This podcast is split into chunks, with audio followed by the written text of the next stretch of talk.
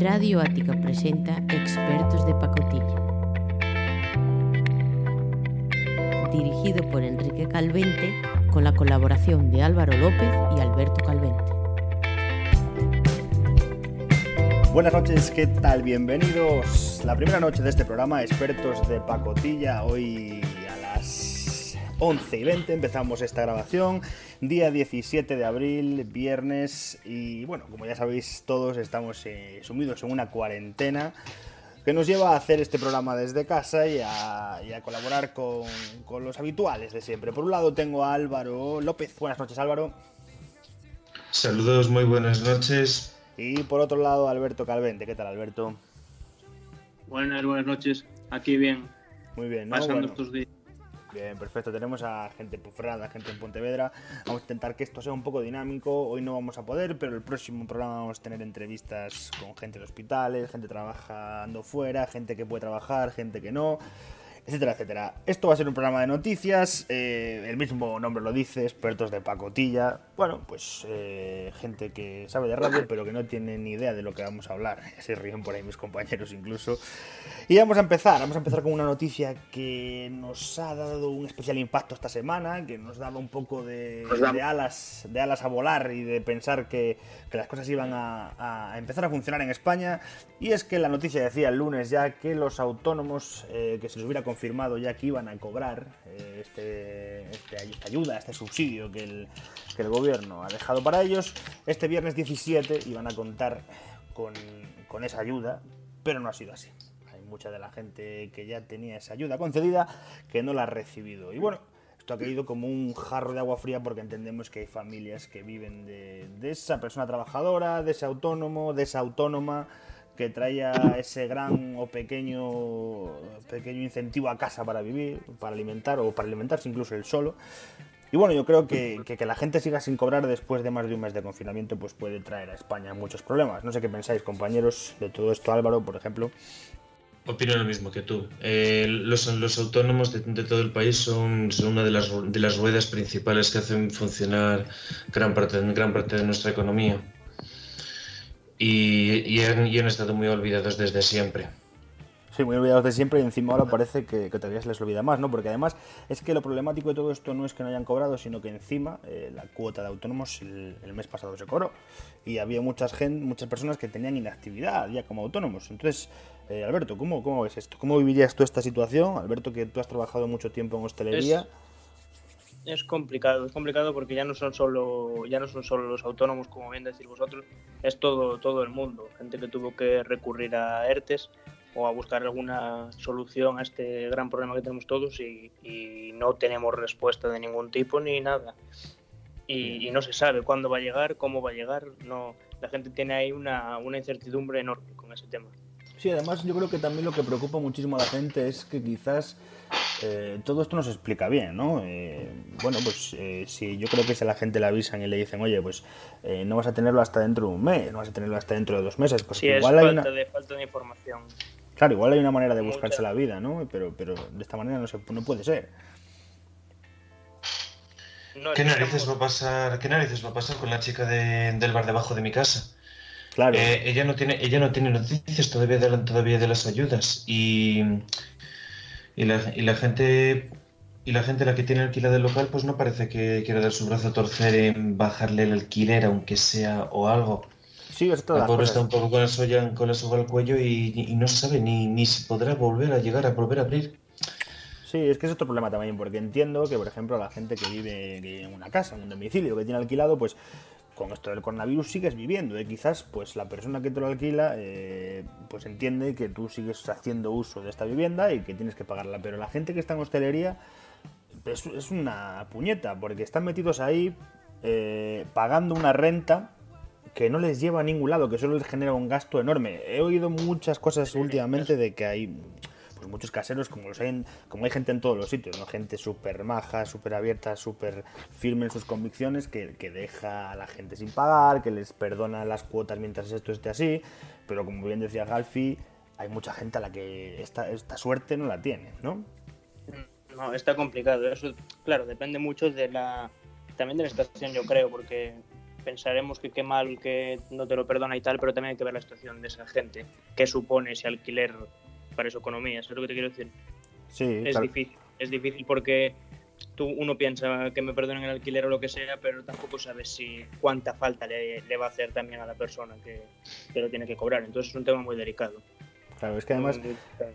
Otra cosa, perdona que te interrumpe, Alberto, que se me pasa a mí por la cabeza es, sí, hay mucha gente que, bueno, que seguramente pueda soportar a duras penas el estar 2-3 meses sin cobrar, sin tener una ayuda, y quizás pueda soportarlo, ¿no? No tenga problema. Hay gente que está trabajando fuera que puede volverse a casa de sus padres y los padres van a tener una ayuda para ellos siempre y tal, pero hay muchas familias con 1, 2, 3 hijos, sin madre, sin padre, con los dos, con los abuelos, que quizás no tienen eso, que quizás tenían guardados 2.000 euros, pero cuando llegas y estás un mes sin cobrar de ningún lado, ves que esos 2.000 euros vuelan, porque tienes que comer todos, porque hay que pagar miles de facturas, porque, como decíamos antes, los autónomos siguen pagando lo que es esa cuota que les siguen cobrando y sin ver todavía ese subsidio que les daban.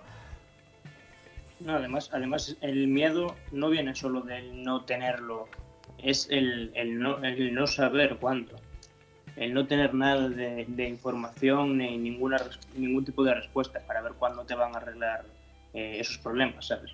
Claro, Alberto, tú por ejemplo, que una de las cosas en las que trabajabas te han mandado al ERTE, ¿cómo lo vivís? ¿Cómo lo veis? ¿Qué os han dicho? ¿Qué información se tiene? ¿Qué se puede saber de todo esto? Yo la primera información que tuve fue cuando se solicitó, lo concedieron en nada. Claro, tuvieron que concederlo en todas partes, no es una situación clara para concederlo. Pero la información que dieron era que sobre el 15 de este mes pasado, no, perdón, de mediados de este mes, vaya, íbamos a tener ya esa parte de cuando empezó todo esto, ¿no? Uh-huh. Claro, pero de momento no ha habido ningún tipo de respuesta. Luego buscas noticias o información o lo que sea y te hablan de que para el 10, quizá... 10 de mayo estamos hablando. Quizá lo adelanten. Para el 10 del mes siguiente. Claro, pero es que para el 10 que tienes el mes este entero que no has recibido, la semana, 2 semanas del anterior que no... de marzo, que ¿sabes lo que te quiero decir? No, sí, claro, vamos, que nadie te asegura lo que vas a tener, marzo, ni cuánto vas a tener. Sin marzo, sin abril, sin nada. Ya, claro. Pero que hay un porcentaje muy alto de la población que prácticamente trabaja para vivir y vive para trabajar. Le quitas el sueldo del mes y ya pues ya están con la soga al cuello. Eso es lo que hablaba yo antes, precisamente eso, que hay muchísima gente que vive al día, casi por decirlo de alguna manera, que cuando cobra a final de mes o a principio de mes tiene que pagar todo y tiene ya... No, y si tiene unos pocos ahorros, como será el caso de muchos con suerte, ya están tirando de ellos para poder... Porque date cuenta que cuando empezó todo esto, las empresas pagaron solo 2 semanas o 3 en algunos casos según el negocio. O sea que ya estos meses no han partido con el salario que estaban acostumbrados hasta ahora, ¿sabes? Sí, claro, que es otro hándicap a contar, a tener en cuenta.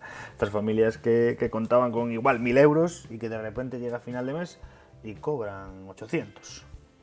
Esos 200 euros... No, pero si es que lo cobran. Si solo trabajaron la mitad del mes y cobran 1.000 euros, aproximadamente los 500 y lo otro, que encima se lo dan con un 70%, debería de venir por parte del ERTE. Ya, pero bueno, también hay que entender otra cosa que yo veo clara, que es que el ERTE, bueno, empieza como ERTE y empieza como una ayuda a los autónomos, o sea, a las personas que se quedan sin trabajo y que las empresas tienen que echar, por desgracia, bueno, echar lo entre comillas al gobierno, ¿no? Y lo intenta maquillar, pero yo creo que muchos de estos ERTEs van a acabar en paro. Sí, no, seguramente sí, la inmensa mayoría. También, según el sector, va a depender mucho, pero... los partidos de derechas manejaban que un 50%, pero yo no creo que sea tan exagerado, yo creo que un 30%, un 40%, ojalá no sea el 50%, y ojalá tampoco sea el 30% o el 40% como piensan otras vertientes, ¿no? Pero sí que un 30%... Que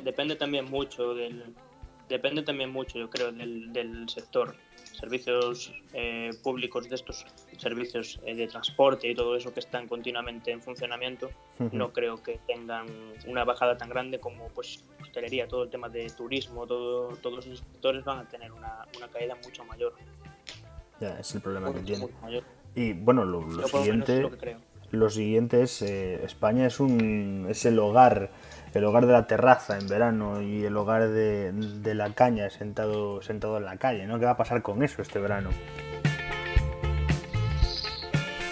Porque... Sí, imagínate yo la zona aquí en Pontevedra, Sanxenxo, todas estas zonas de mucho turismo y todo eso y se va a ver gravemente afectado ahora de cara al verano. Claro, y además es que... el turismo es otro pilar de nuestra economía. Bueno, es que es el pilar. Y por ende la hostelería. Claro, bueno, no es que sea otro pilar, es que es el pilar. No sé si me explico, vamos a ver.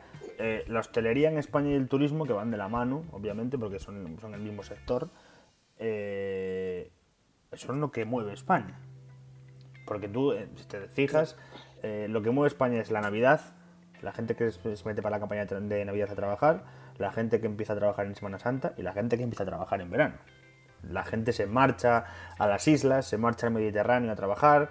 Yo creo que esto es una cosa que nos va a perjudicar muchísimo. Además, ya no es que el bar no pueda abrir, es que aunque el bar abra, ese bar pequeño de barrio o ese bar de ciudad en el que la gente va a tomarse copas por las tardes, en el que la gente va a tomarse su cerveza con sus amigos, ese bar aunque abra, va a haber muchísima gente que tenga desconfianza a ir a él, porque no va a saber si ha estado infectado, si lo estará, si la persona que se le junta al lado... ¿No creéis eso? ¿No creéis que puede ser también una cosa que la gente no va a ser reacia de repente? Oye, me dejan salir ya, pero voy a pensarme bien el si quiero ir a sentarme a un bar. Sí, yo creo que sí, que la gente se lo va a tomar con mucha calma y distancia.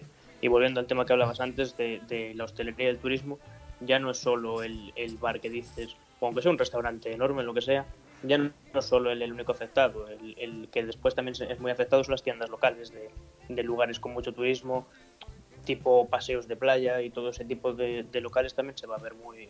muy fastidiado en ese sentido. Sí, también, bueno, casi si te reflejas, como dices tú, Alberto, en Sanxenxo, que si miramos Sanxenxo, el paseo marítimo y todas las calles subyacentes de él son comercio y ese comercio yo creo que vamos, claro, va a tener un descenso que va a ser increíble, que yo creo que... Al mismo nivel que la hostelería de esas zonas o más. Sí, que ahí aún, sí. Sí, de la poca gente que vaya a tomar algo tomará, pero ya ir a más sitios a comprar o salir en ese aspecto de compras, creo que eso también se va a cortar más aún.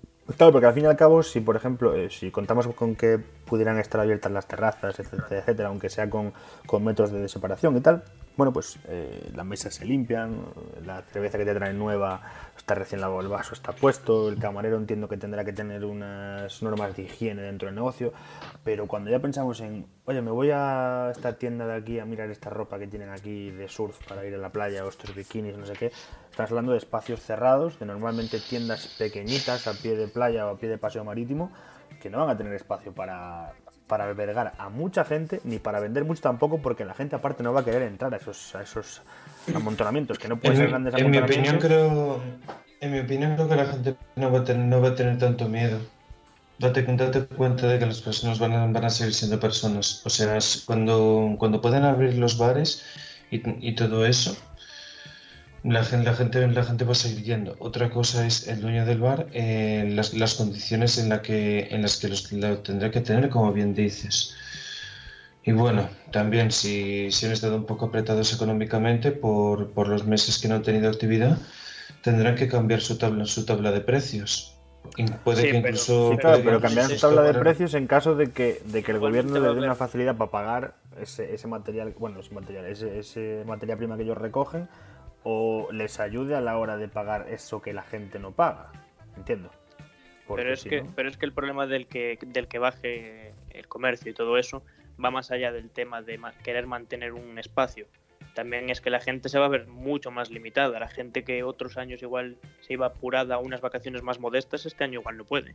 Y la que se iba a un nivel mucho mayor, este año puede, pero no puede... ¿Sabes a lo que me refiero? No puede visitar tantas tiendas o querer... hacer tantas actividades como le gustaría. Claro, además yo calculo ya no solo el mantener la distancia, sino la economía y la situación de cada uno que yo creo que se va a poner muy complicada cuando esto acabe.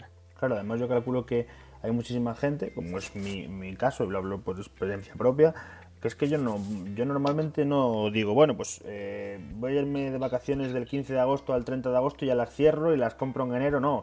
Igual cojo un fin de semana, igual tengo esta semana libre y me marcho a cualquier sitio. Y eso, yo creo que la gente, eso este verano, le va a costar muchísimo más hacerlo, y yo creo que era un 30 o un 40% de la gente que se movía en vacaciones. Sí, las escapadas. Las míticas escapadas. Se van a reducir mucho todo ese tipo de viajes. Aunque bueno, hablando de escapadas, el otro día comentaba Halfi algo parecido, que hablábamos en Semana Santa de que la gente se volvió loca el viernes y el jueves y marchó despavorida de las ciudades para intentar irse de vacaciones.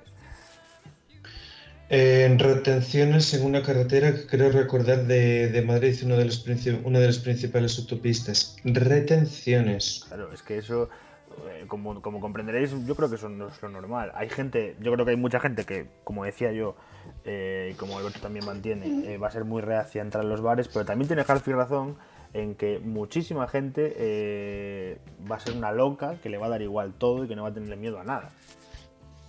Hombre. Y bueno, eso ya lo has visto a día de hoy, de gente que sale o gente que hace 5 kilómetros con el perro al día. Ya. Cosas que no debería de estar haciendo. Hay tipos que van al pueblo a 20 kilómetros a comprar el pan. Ya. Claro, para aprovechar la excusa para estar más tiempo en la calle o lo que sea. Ya. Bueno, yo creo que este tema de autónomos y este tema de coronavirus daría para mucho, como lo hemos empezado, pero antes nos hablaba Álvaro de que tenía una noticia que le había impactado. Álvaro, coméntanos un poco.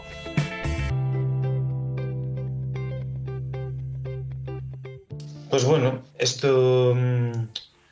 una noticia que me encontré por elmundo.es. Los ataques contra antenas de telefonía 5G por el COVID-19 saltan de Reino Unido a la Europa continental. Básicamente las típicas teorías conspiratorias que salen siempre. No sé si os habéis dado cuenta de que el 5G está empezando, pues casi más o menos cuando empezó todo esto del coronavirus COVID-19. Pues hay mucho conspiranoico que lo está achacando esto, y parece que se han organizado varios ataques simultáneos físicos contra antenas de 5G en muchísimos estamos hablando, lugares. No hablamos de hackeos ni nada por el estilo, estamos hablando de algo físico directamente, las antenas. Antenas ardiendo, derribadas con maquinaria. Madre en varios, en varios España, lugares como Reino Unido, Irlanda, Países Bajos y Chipre. Y no sabe por qué, o sea, no es una lucha interna entre compañías que igual se quieren boicotear ni nada por el estilo. No, pues básicamente pues algún colectivo ha debido de expandir esa noticia, ese grandísimo bulo de que el 5G está relacionado con ello. De que está relacionado con el COVID. Según ellos, es un doctor, entre comillas, se llama Thomas Cowan, alega que existe una correlación histórica entre la exposición de humanos a nuevos campos electromagnéticos y la propagación de epidemias. Este tipo llega a insinuar que la tecnología 5G afecta al sistema inmunológico o puede contribuir de alguna manera a la propagación del coronavirus. Bueno, vamos a ver, no voy a poner en tela de juicio nada de lo que estás diciendo porque me lo puedo llegar, bueno, a ver, no creérmelo al 100%, pero tampoco puedo decir que no sea verdad. Una historia que os voy a contar, una compañera que vino conmigo a clase durante muchos años, tenía una hermana, y resulta que vivía en una urbanización muy lujosa, aquí en la zona en la que yo vivo, y vivían debajo exactamente de una torreta de alta tensión, exactamente. Y una hermana que tuvo, de pequeña, pues esta torreta, que le estaba justo encima de esa habitación, le fue causando ceguera hasta dejar ciega a la hermana. O sea que puedo llegar a creerme que de alguna manera las ondas, los campos electromagnéticos, etcétera, puedan en nuestra vida pues causarnos ciertos daños, ¿no? Pero bueno, de ahí a que sea el coronavirus que le ayuda a expandirse, y etcétera, etcétera. Oye, no voy a negarlo, pero puede ser, y no soy científico. Sí, dinos, Alberto. Yo no sé, la verdad es que me parece... Daño, como dices tú, sí que puede hacer. Hay un montón de cosas que nos rodean, de radiación y todo ese tema de señal que afecta mucho, pero no sé hasta qué punto, como tú dices, puede llegar a afectar para para debilitar de esa forma el sistema, como le explicaba Álvaro y todo eso. No sé qué tan cierto puede ser. El tema es que no estoy completamente seguro de si esto afecta a todos los tipos de antenas o solo algunas, pero el tema es que, o sea, lo que emite y recibe la antena se proyecta hacia arriba y puede que un poco hacia los lados, pero no hacia abajo. Por eso está permitido construir antenas de telefonía encima de casas. Supongo que habréis oído algún caso de que, sí, de que a una comunidad de vecinos les pidieran permiso, incluso les ofrecieran dinero o tal, sí, bueno, además por instalar antenas. Uno de los capítulos más famosos de La que se avecina. Uno de los capítulos de La que se avecina esto mismo lo cuentan, ¿no? De alguna manera hacen ya como ese pequeño guiño a esto que estaba pasando, que fue que hubo hasta manifestaciones contra las antenas. Yo me acuerdo de cuando éramos un poco más jovenzuelos, de haber manifestaciones en contra de este tipo de antenas, de cerrar ayuntamientos en pueblos. Bueno, de hecho en mi pueblo, Alberto, no sé si recuerdas, hubo un problema de estos. No me doy cuenta ahora mismo, pero sí que sé mucho. He oído muchas cosas sobre ese tema de antenas y todo eso, y como, por ejemplo, un señor de aquí de mi ciudad tenía un terreno, un solar, ¿sabes? Uh-huh. Y al nada, un día aparecieron ahí y le habían también colocado, no sé de qué era exactamente la antena, ni no sé cómo hicieron el tema de permisos y todo eso. Allí lo plantaron y para adelante. Sí. A ver, lo que se supone, para que la gente que nos escucha nos entienda, cómo funciona una antena es hacer un efecto paraguas. Entonces, como que las ondas empiezan a caer alrededor de un círculo que se hace de la antena, alargado, no en el propio pie, porque caen haciendo como un paraguas. Entonces, la gente que está justo debajo se supone que no recibiría esa emisión de la antena. Cosa que también digo, bueno, muy bien. Ahora se me viene a la mente por qué no funcionan entonces las antenas en los aviones, porque van hacia abajo siempre. O sea, la antena tiende a expandirse hacia abajo. Por eso tú coges un avión y cuando estás en el aire no te llega esa cobertura, ¿no? Pero hay otra cosa que me trae también esto del 5G, y es, viéndonos un poco del tema este, que yo creo que no daba para más, el 5G. Ya pasó con el 4G en España, yo no recuerdo si con el 3G pasó. Pero yo que me acuerdo que con el 4G, un poco antes que el 4G, había llegado a nuestro país el TDT, la televisión digital terrestre, que va también por ondas, como todos sabréis, de radiofrecuencias. En primer lugar se hizo que el TDT estuviera adaptado, no recuerdo exactamente la frecuencia que estaba adaptado, pero a los pocos años me acuerdo que tuvimos que cambiar todo, tuvimos que hacer otra nueva instalación de todas las antenas, reubicarlas, volver a dirigirlas, redirigirlas, porque el 4G entraba en conflicto exactamente en esas mismas frecuencias con el TDT. No sé si lo recordáis esto. No deja, al fin y al cabo, todo también no deja de ser parte de un negocio, y como todos los negocios de gran escala como son esos, tampoco sabes a veces el efecto que te va a hacer, por qué hacen esto y por qué hacen lo otro, ¿sabes? Muchas veces. Yo igual diréis que soy un poco conspiranoico, pero en ese sentido yo, de todas las cosas que dicen de hacemos esto de esta forma y lo otro, siempre tengo mucha duda de si de verdad será así, de por qué se hacen las cosas de una forma. O de si hay algo más. Claro, es que aquí caben tres opciones. Dice, de si hay algo más, decía Álvaro. Pero aquí yo me caben tres opciones. Una, o hay poca vista de futuro por parte de los gobiernos, por parte de los expertos, que no se dan cuenta de que esas frecuencias pueden ser utilizadas más adelante para otra cosa que nos haga más falta, como en este caso fue el 4G, como lo está haciendo ahora con el 5G, que esta nueva reubicación de todas las antenas y del TDT que ha habido es precisamente venida porque el 5G también quiere utilizar esa frecuencia y no le deja el TDT. La segunda es, como dice Alberto, que todo esto es una conspiración. O la tercera es que las empresas ya propiamente digan, oye, pues vamos a hacer esto así, porque así dentro de varios años van a tener que volver a gastarse otra vez en antenista, van a tener que volver a gastarse otra vez en reubicación, y van a tener que volver a gastar en una serie de cosas. Claro. Hombre, está claro que el 5G y todo eso... eso me refiero, a eso también me refiero yo, en parte con lo que te digo. Uh-huh. Todo esto de que es todo... Pues eso, no dejan de ser negocios, y nosotros a veces como bobos vamos a donde nos digan, ¿no? Caemos en la trampa, ¿no? O sea que como mucha gente piensa, todo es orquestado, ¿no? Sí, yo no confío de nada de lo que me digan. Tengo que verlo y entender bien las cosas, cómo funcionan, por qué se hacen de una forma o de otra. No, sabes, intentar creerme lo primero que me digan. Y siempre yo creo que la gente tiene un lado malo, y más en las empresas grandes así, de ese aspecto como Telefonía. Hombre, yo creo que en eso estamos todos de acuerdo. Además, estamos viendo cómo estamos ahora en medio de la cuarentena, y yo creo que es obligado a hablar casi cada día de todo esto del coronavirus, la COVID, etcétera, etcétera. Y como vemos, se ha pasado poco a poco a esto no es nada, en España no va a llegar, esto es un catarro, esto es un catarro un poco fuerte en la gente que tiene las defensas bajas, la gente mayor, etcétera, etcétera. Bueno, esto empieza a ser una enfermedad que no sabemos muy bien por dónde va, que a cada paciente le da un cuadro clínico, que cada paciente tiene unos problemas distintos. Bueno, tenemos que cerrar, bueno, la gente no puede salir a la calle, bueno, la sanidad está empezando a quedarse en nada y a no poder tirar para adelante. Esto yo creo que China sabía hace muchos meses lo que estaba pasando, muchos.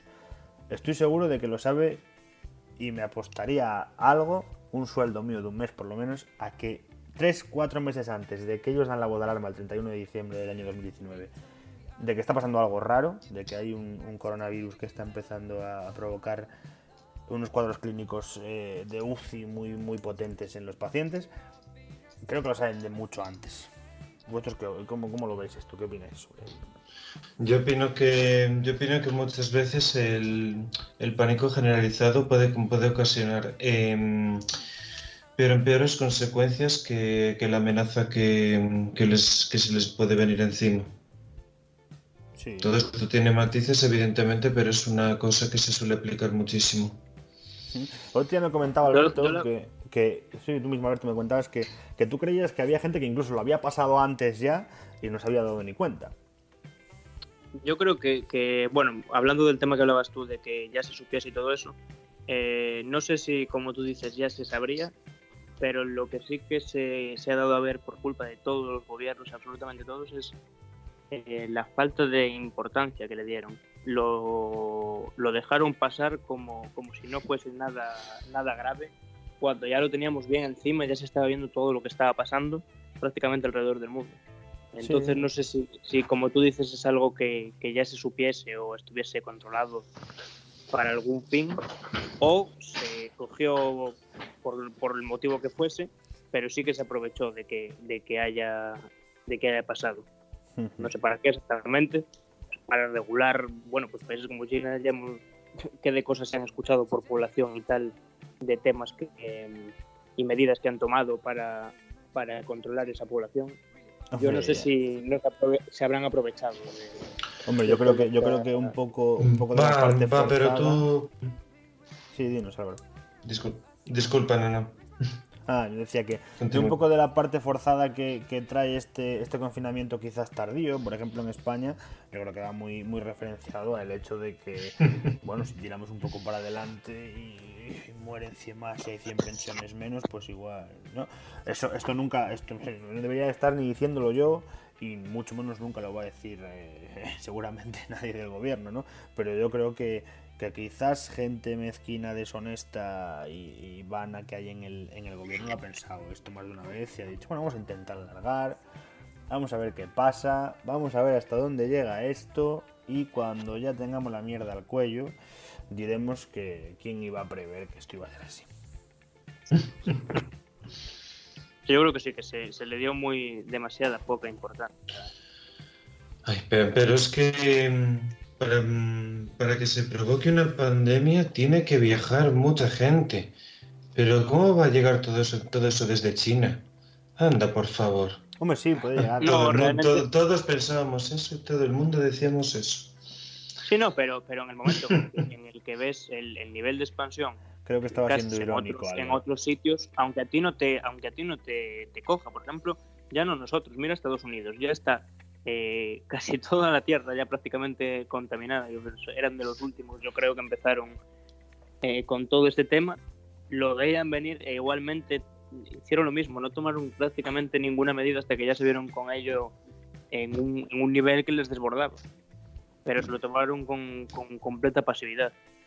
Ya, bueno, en España, en Italia. Bueno, ahora que metes a Estados Unidos... Pero es que vamos a ver, o sea, también estas son unas cifras muy locas y muy difíciles de calcular, pero el tema es si desde que hubo los mínimos indicios en China de que se podría llegar a expandir esta enfermedad, si desde entonces hubiéramos empezado con el confinamiento, ¿Cuál habría sido el resultado sobre la población exactamente? ¿Y cuál hubiera sido el impacto económico que se hubiera causado? A ver, aquí hay dos cosas que pienso yo. La primera es, si desde el principio, cuando sabemos que esto puede pasar y puede llegar a ser lo que es hoy en día, todo el mundo se encierra, pues seguramente nos hubiéramos liberado la mayor parte de países que hoy en día están confinados de todo esto. Pero por otro lado... Y como punto negativo a esto que hablamos, me parece que también podría ser algo en nuestra contra. ¿Por qué? Porque igual nos confinamos todos en marzo y resulta que no pasa nada y no llega a nuestros países, ¿no? Nos confinamos en febrero o en enero, cuando se supo, y resulta que en nuestros países pues no hay grandes casos o incluso no se registra ningún caso y no pasa nada. Pero ¿qué pasa si eso en China sigue? Porque no nos olvidemos de que China es un país comunista que nos está mintiendo en cuanto a las cifras de infectados, en cuanto a las cifras de muertos, nos ha mentido en todo, y eso lo sabe hasta el más bobo. Nos ha mentido en todo. ¿Qué pasa si China sigue mintiéndonos? La gente vuelve a salir a la calle, tal momentos como ahora, que China dice que ya lo tiene controladísimo y qué tal, y vuelve a empezar otra vez, y tenemos que volver a confinarnos un poco más adelante, etc. Yo creo que hubiera sido un poco el contrapunto de muy pronto confinarnos, lo que sí que no ha sido una buena idea es confinarnos dentro ya de esta pandemia tan tarde. No, pero ya no es solo el problema de haberlo hecho tan tarde, tampoco hacía falta hacerlo cuando se dio el primer caso. Yo me refiero también a prepararte en cuanto a este problema se está expandiendo de tal forma, tienes que empezar ya a preparar todo, como país me refiero, tienes que empezar ya a prepararte, es decir... tengo tantos hospitales, tienen este equipamiento, tengo tanta población, ir preparando un poco. No puedes a finales de marzo, cuando ya está casi todo el mundo confinado y con graves problemas, ponerte a comprar respiradores ni ponerte a comprar test. No, en el primer momento en el que empieza, ya empiezas un poco a prever, ya vas viendo cómo se expande y ya vas diciendo, vale, pues van a hacer falta respiradores porque en tal comunidad, en tal sitio no hay y tienen mucha población, o lo que sea. Ya no solo prepararte en cuanto a... Lo cual nos lleva a otro punto. ¿Por qué tenemos extintores en las escaleras de las casas y en los talleres, en las oficinas? ¿Por qué hay salidas de incendios? Prevención. ¿Por qué narices no había equipos de protección individual en los hospitales, en las clínicas y en los lugares donde se pueden llegar a manejar este tipo de cosas? Ya, es que a mí lo que me fastidia es que nos tienen vendido un humo blanco, una suerte de felicidad que nos dice que nuestra sanidad es... La sanidad española es la mejor. Que es la mejor. En ciertos aspectos sí, en accesibilidad sí. Sí, pero cuando estamos hablando de que, por ejemplo, yo os hablo por experiencia en la ciudad en la que yo vivo. La ciudad en la que yo vivo, el hospital que tenemos tiene que abastecer a 100 y pico mil personas. ¿Sabéis cuántos puestos de UCI hay? 6. 6 puestos de UCI. Si hay un accidente grave, Dios no lo quiera, un choque de 2 autobuses urbanos y hay 20 personas con un colapso pulmonar, se mueren 14 porque no hay sitio. Sí, para claro, es eso a lo que me refiero. Ya, claro, no, a veces no puedes excederte en medios, o sea, pues tienes que estar en la situación de ser tú quien controla y dirige todo eso, ¿no? Pero si ya estás viendo que te está viniendo el problema, porque como tú dices, un choque es algo que no puedes tener tampoco previsto siempre, que sí que debería de haber más, pero si encima es una amenaza que ya sabes cómo funciona, cómo va, y ves que te está viniendo directa. Claro, que teníamos además a Italia al lado viendo todo lo que le está pasando. Claro, no vas a tener ahí almacenados 5 millones de respiradores, pero si ves que está viniendo un problema, vete planteándote cómo arreglarlo en el caso de que te lleve, ¿sabes? Vete ya preparándote para ello. Hombre, claro, que hay que ser más competente. Yo creo que por ese lado se gestionó muy mal. Muy mal. Y bueno, lo de los respiradores estos míticos que nos pararon en... ¿Dónde fue? Turquía. En Turquía. Esos respiradores que nos pararon, sabéis que cuando llegaron aquí eran respiradores de segunda división. Eran respiradores que no valían para UCI. Exactamente no sé a qué iban dedicados esos respiradores, pero sé que no eran respiradores de UCI. Que esos respiradores que habíamos comprado no valían para el cometido que lo compraba el gobierno. Igual que los test del AliExpress. Los test del AliExpress.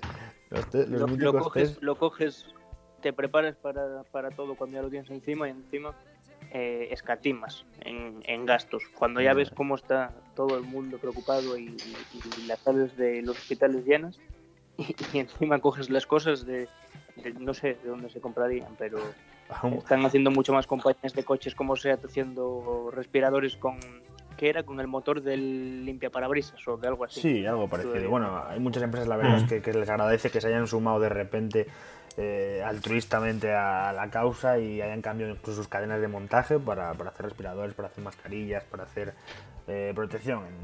En todo caso, para la gente que nos está salvando de alguna manera, ¿no? Porque son los que están poniendo la cara y poniéndola. Y cuando digo la cara es poniendo la cara porque no tienen nada entre la cara y el coronavirus que les proteja. Y encima están utilizando sus propios recursos e invirtiendo su dinero para ayudar a todo el mundo. Intentando hacer un producto, no sé, no he visto ninguna noticia hasta el momento, pero son productos que tuvieron que patentar y molestarse en hacerlo bien.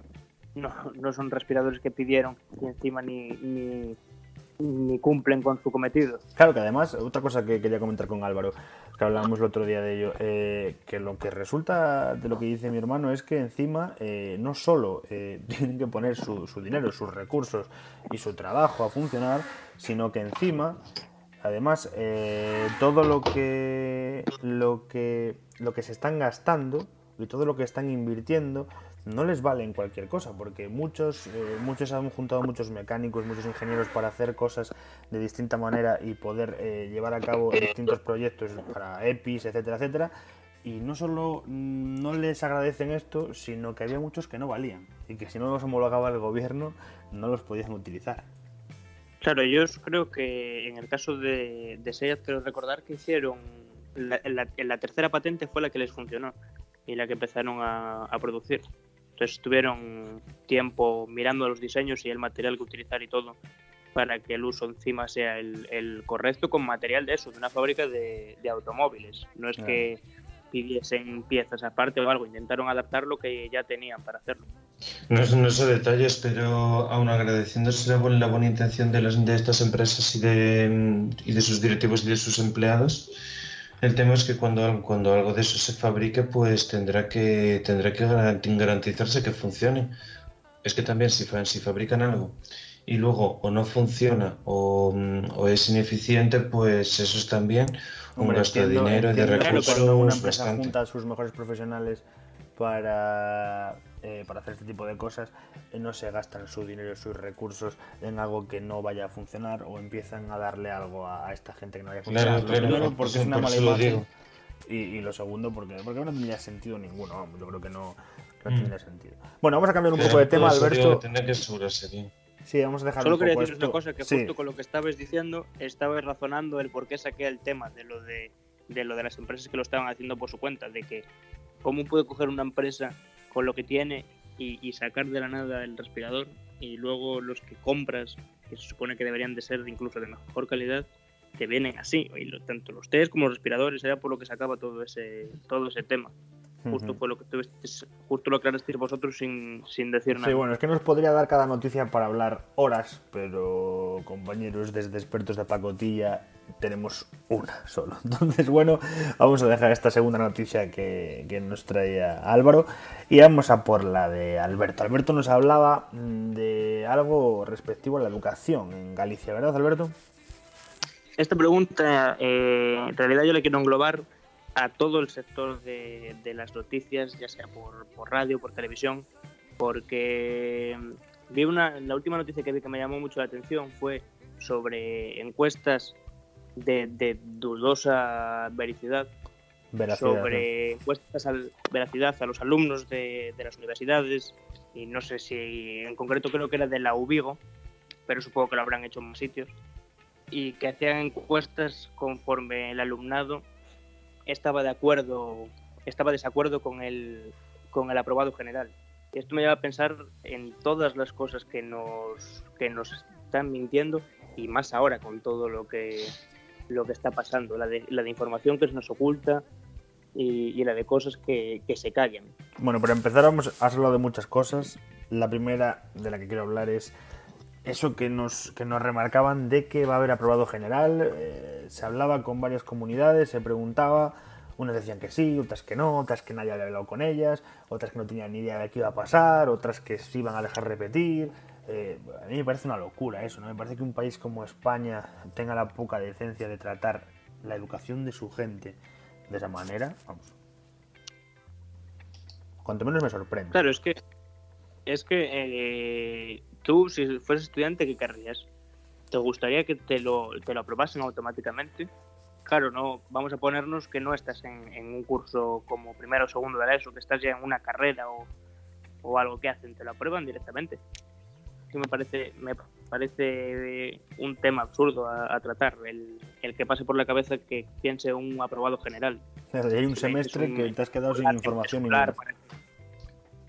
¿Cómo? Perdona que te interrumpa, hay un semestre en el que esos alumnos desiertos no han tenido información. Bueno, sí, les han dado seguramente unos apuntes que les han dicho baja fotocopiar, la fotocopia es Loli ahí abajo, debajo de la universidad, pero que seguramente no han tenido ni la más mínima explicación. Bueno, hablaban de que se había explicado mucho vía telemática y tal, pero no sé hasta qué punto a un alumno que no lo obligas a ir a clase va a estar atento. Sí, el que tenga un poco de cabeza, que entiendo que la mayoría serán así, pero habrá muchos que sin la obligación de ir y de estar allí, quizás les resulte un poco más difícil de llevarlo.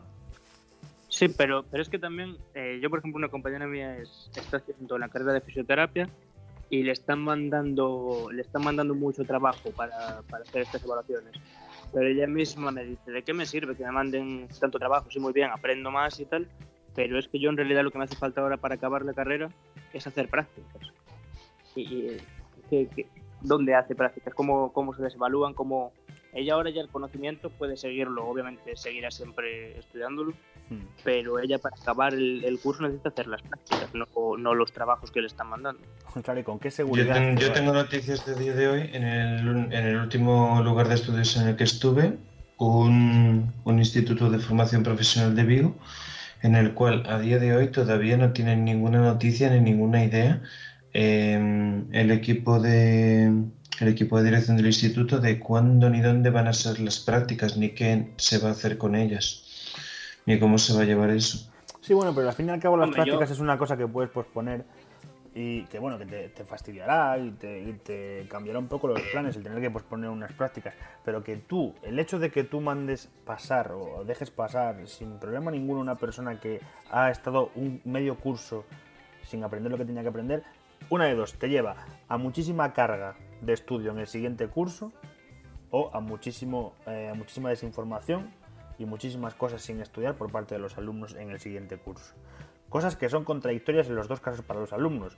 La primera porque estos métodos de estudio están hechos de una manera porque precisamente se basan en un tiempo y un material que se les da a los alumnos. Si les das más, mal porque estás aturuzándoles. Estás dándole una información que no necesitan en tan poco tiempo. Que sí, que se puede cargar un poco más de información un curso, pero no con medio curso más. Y después, en caso de que no les metieras esa información que no estudiaron en el curso anterior, cuando vayan escalando y cuando vayan subiendo y cuando lleguen a cursos superiores, van a ir notando que hubo un momento de su vida en el que no estudiaron todo lo que tenían que estudiar.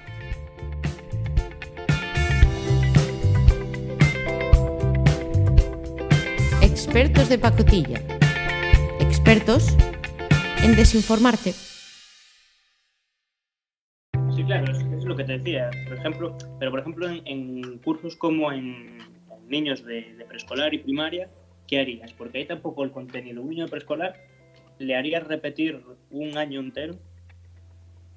Pues yo creo que sí, porque vamos a ver, además, más en esos cursos en los que quizás un niño de preescolar es cuando de verdad necesita todo ese aprendizaje, ¿no?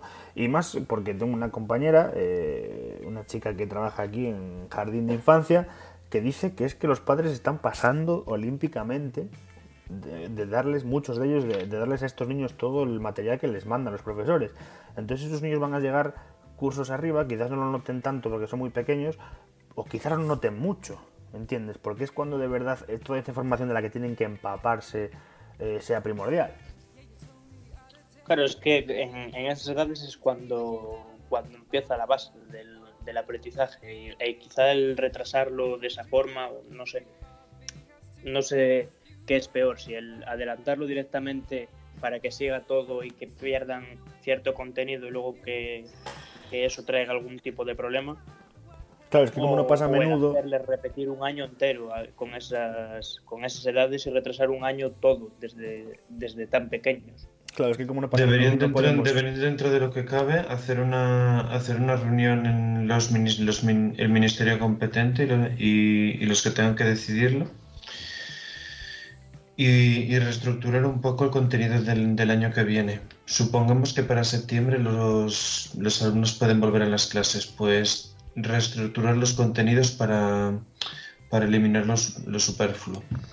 Sí, pero esto hay que pensarlo muy bien, yo creo, porque daos cuenta que no tenemos una referencia anterior en la historia de que esto haya pasado. Entonces, los que se encarguen de hacer este estudio deberían hacerlo muy al límite de cómo hay que hacerlo para estar seguros de que lo que van a hacer es algo que va a mantener a la gente como tiene que mantenerla, si no, una generación entera, bueno, varias generaciones enteras de alumnos y de gente pierden un año de su vida.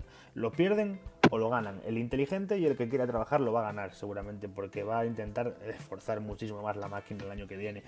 Pero hay otra parte de la generación que sabemos que hay gente que esto es así, que hay gente que estudia más, gente que estudia menos, gente que le cuesta más, gente que le cuesta menos, gente que si la motivas más al final acabas metiéndola en el redil de los buenos, por entrecomillarlo de alguna manera, y gente que como no le metas caña se sale, ¿no? Y al final es gente que no quiero decir que son despojos, pero que sí que empiezan muy pronto a separarse de una línea más o menos decente en la vida. Claro, pues que es lo que comentas, de que nunca hemos tenido nada similar a esta situación. Creo que el cambio más grande que recuerdo fue el cambio de la peseta al euro, que hubo que cambiar el libro de matemáticas, pero no ha habido un parón así de grande nunca, yo creo. Ah. Por lo menos en mis años de vida. No, ni lo ha habido y costará mucho que vuelva a haber. O sea, esto es lo que estamos viviendo ahora es algo que va a estudiar, que nuestros hijos van a estudiar y que nos preguntarán y nos dirán, oye, ¿cómo los chavales van a tener que estudiar la crisis del COVID-19? Claro, y nos preguntarán, ¿cómo fue eso? ¿Cómo lo vivisteis? Como nosotros preguntamos a nuestros padres la guerra civil, Franco, etcétera. Sí, y el abuelo, o sea, el abuelo o el bisabuelo gritando desde la esquina, maricones, que esto no es nada comparado con lo que viví yo en la guerra. Claro. Esto no es nada comparado con lo que viví yo confinado, ¿no? En vez de fotos de los portaaviones, les enseñaremos los memes de la época. No, esto no es nada con lo que viví yo confinado, cuando no les dejen salir un fin de semana, ¿no? Esta noche no sales. ¿Sabes cuando me confinaron a mí? Casi siempre, 2 meses. Siempre tenemos ese punto de exagerarlo todo. Un confinamiento te hacía falta a ti. Pero es muy español, quizás eso, ¿no? Yo creo que es muy español eso. Sí, no, y dentro de ser español está perfecto, me encanta. Y la verdad es que tenemos un país que no iba a decir que no nos merecemos, no, que no se merecen los políticos que tenemos, quizás, yo creo. Jope, es que Dios, es que es una cosa que está jodiéndolo tantísimo. Es que si tuviéramos una política decente y gente decente al mando del país, esto sería un paraíso, por Dios. Claro, pero es que además es que ya no vamos a hablar de derechas ni de izquierdas ni de quien gobierna ahora. Seguramente todos hubieran hecho esta misma esto mismo. Esto probablemente cualquier partido podría haberlo hecho. Un tema o cualquiera, no, pero es que cualquiera metería la pata muy fácil. Pero el problema es que lo está haciendo el que está y es con el que hay que meterse. O sea, no le queda otra, no le quedan más narices que aguantar el chaparrón que le viene. Eso es lo que hay. Bueno, chicos, se nos acaba el tiempo. Ha sido un placer este primer programa de Expertos de Pacotilla y quería clavarlo con una reflexión, antes la he adelantado un poco, y es que España tiene una gente increíble, España tiene una gente que, como decía, no se merece este gobierno. Y hoy, quizás haciendo un poco de uso de esa suerte, entre comillas, que tenemos estos días, que es poder salir un ratito a tomar el aire mientras vamos a comprar, me preguntaba si en realidad es una suerte o no lo es, porque andaba por la calle y veía todo vacío y era como enfrentarte a la calle, ¿no? Normalmente vas por la calle y ves gente y es como una cosa normal, ¿no? Pero hoy en día salir ya no lo vives como una suerte, ¿no? Yo casi lo vivo como me tengo que enfrentar a esto, ¿no? Tengo que salir a comprar, tengo que irme con mi mascarilla, tengo que buscarme mis guantes y tengo que enfrentarme al salir y al no ver a nadie. Y me parece que es casi un enfrentamiento más que una libertad.